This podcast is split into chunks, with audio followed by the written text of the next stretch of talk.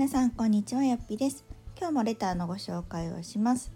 やっぴさんこんにちは。いつも楽しくラジオを聞かせてもらっています。私は時間管理がとても下手くそでいつも何かに追われて生きています。よっぴさんは時間管理で意識をしていることはありますか？あれば教えてください。とのことでした。ありがとうございます。と時間管理難しいですよね。あのすごく時間の使い方ってあの工夫が必要だなっていうふうに私も思っています。で、えっと、よくまあブログとかにも書いてるんですけれども、えっと、私は時間の使い方っていうのが結構もうガラッと変えたんですね。というのも、えっと、振り返ってみるとあの社会人になって時間に結構私は追われて生きてました。あの追われてというかやっぱりこう正社員としてバリバリ働いていたっていうのもあって、まあ、必然的に一日の労働時間っていうのがまあ長いですよねフルタイムなので。ので朝起きるところから考えると多分6時とかに起きて7時過ぎに出勤してみたいな。で会社に9時ぐらいまでは普通にいました 遅い時だったら終電とかでも本当家にはなんか寝に帰ってるみたいな生活を約3年ぐらいしていたんですね。なのでもう本当に時間に追われてたしなんか自分の時間って合ってないようなものというか日曜日ぐらいですかねほんとまともなお休みっていうのはなんかそれも次の週の授業の準備だったりとかなんかやり残してた仕事家でやったりとかしてたのでなんかもう私はよくあのこう表現するんですけどなんか水泳でずっとこう顔を水につけててパッて息するのが息継ぎの時が日曜日みたいなイメージだったんですね。でまた月曜から潜水するみたいな 月曜から、まあ、金曜土曜までずっと潜っててまた日曜はっって息吸ってっていうような繰り返しの3年間だったなっていう印象がすごくありましたので、まあ、仕事自体はすごく楽しかったし充実感もたくさんあったんだけれどもぱり体力的にはしんどかったですね。なんかこう多少しんどくてもね仕事休んで病院に行く勇気もなかったしうーんなんとかやり過ごしてきたっていう感じだったので体も万全かといえば全然そんなことなかったですね。結構無理してたなっていうイメージなんですけどやっぱり私が大きく時間の使い方が変わったのは、えっと、まあ一つはその仕事を辞めてまあ、子供が生まれてからはガラッと変わりましたね。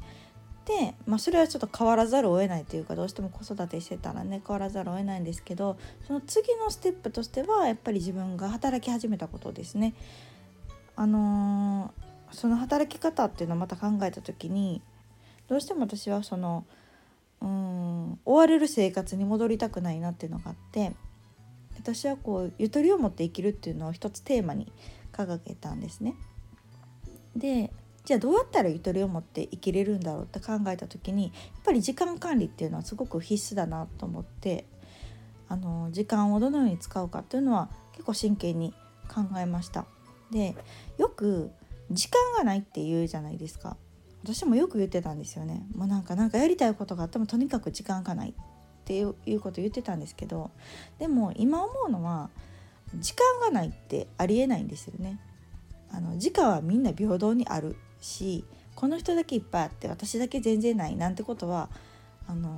元をたどれば絶対なくて誰しもが1人1日24時間という時間を与えられてる中でどう使っていくかによってこう時間のね充実度であったりとか使い方っていうのは決まってくるのでとなればですねぱりその1日24時間をどう使うかっていうところから考えないといけないなっていうふうに思いました。でまあどうしてもこう常識的に今ってね1日8時間労働のプラス通勤とかしたら、まあ、9時間とか10時間とかを毎日仕事に当ててでそれが週5勤務とかっていうのがまあ普通だったりするじゃないですか。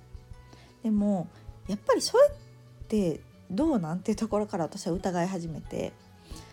なんか例えば1日、まあ、9時間10時間を週5日仕事に捧げてたら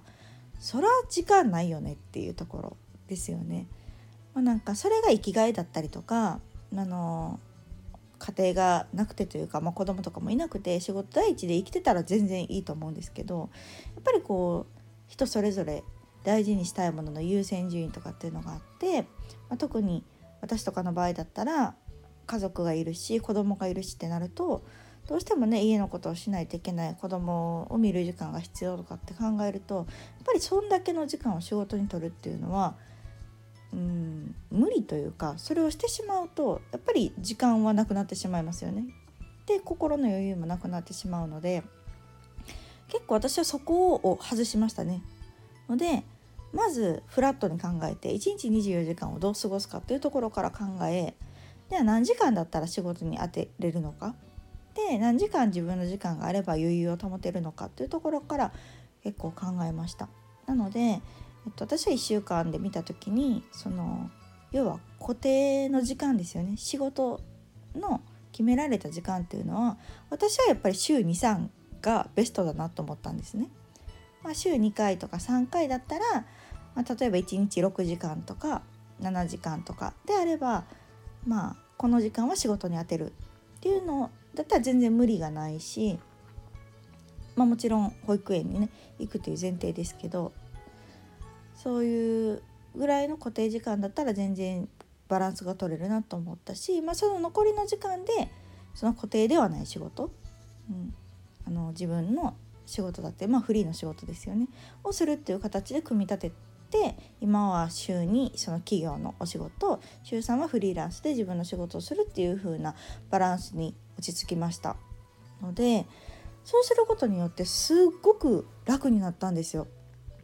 なんかどうしても週5日例えば1日にね8時間とか9時間とか働いてたらやっぱりそれはねなんかタイムネジメント術とかっていう問題じゃないと思うんですよね。あのそもそもそこを縛られてるっていう時点でやっぱり厳しいと思いますし私は無理だなと思うんですよね。ので私は睡眠もめちゃめちゃ大事だしめっちゃ寝るんですよね毎日9時間とか普通に寝ます でもう目覚まし時計をかけるっていう習慣が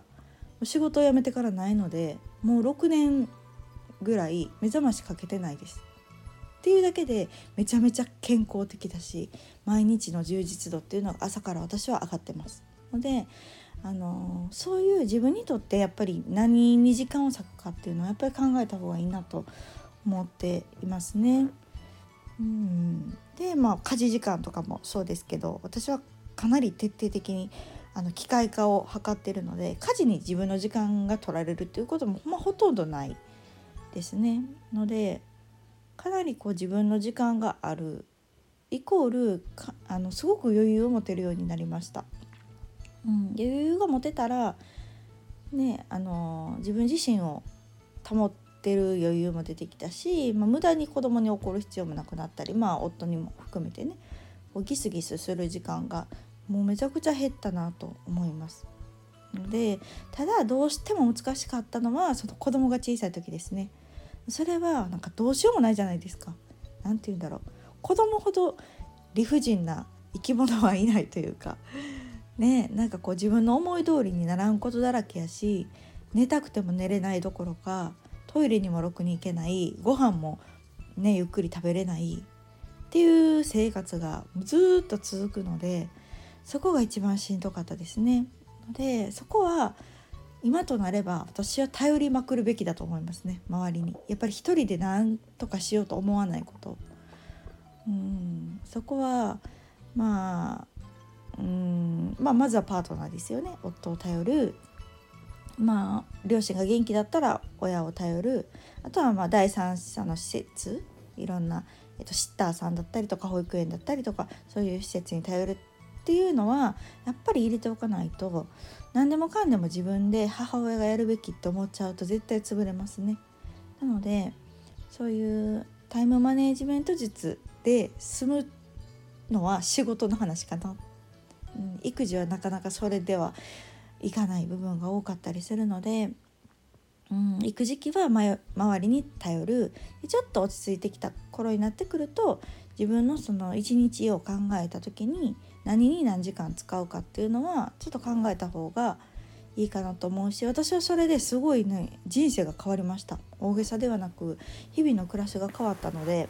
なんか同じ1年間を生きていても全然スピードも違うし充実度も違うし満足度も違いますね。うん、のでやっぱり